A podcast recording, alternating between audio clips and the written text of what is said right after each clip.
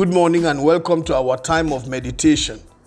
Our scripture is taken from the book of James, chapter 1, verse 27. Religion that God our Father accepts as pure and faultless is this to look after orphans and widows in their distress and to keep oneself from being polluted by the world. The writer of the book of James is a very practical believer. He is concerned about the effect of our faith on day to day life and on our relationship with other people.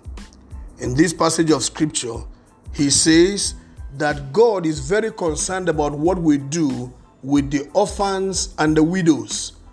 I call them the vulnerable, and we have them all over the place.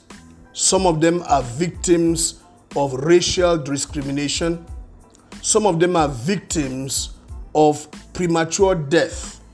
Some of them are victims of wars. Some of them are victims of religious insurgency. Some of them are victims of tribal discrimination. Some of them are victims of all kinds of challenges here on earth. These have left them vulnerable, having to depend on others for their day to day life. God says He is very concerned about what happens to them. And he expects every of his own children to extend an arm of assistance to these people so that they can feel the impact of God's love for them. God loves all of these people, no matter their bad condition.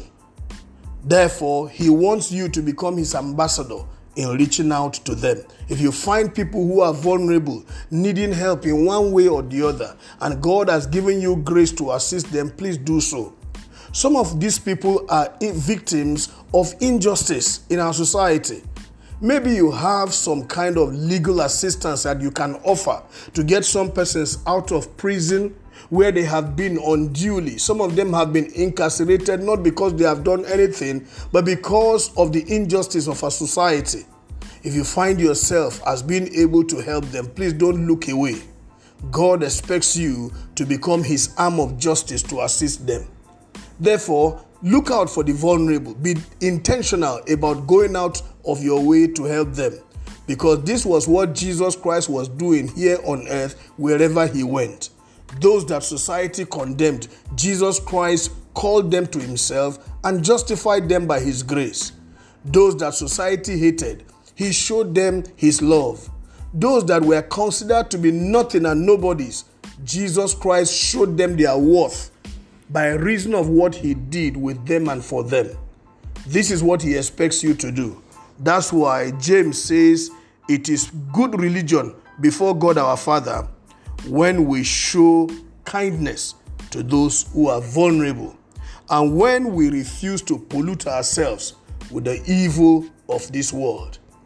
This is my prayer for you that God will help you to become his vessel, to become his hand to become his arm of assistance to all the vulnerable people around you, and may he give you all the resources you need to assist them in the name of Jesus.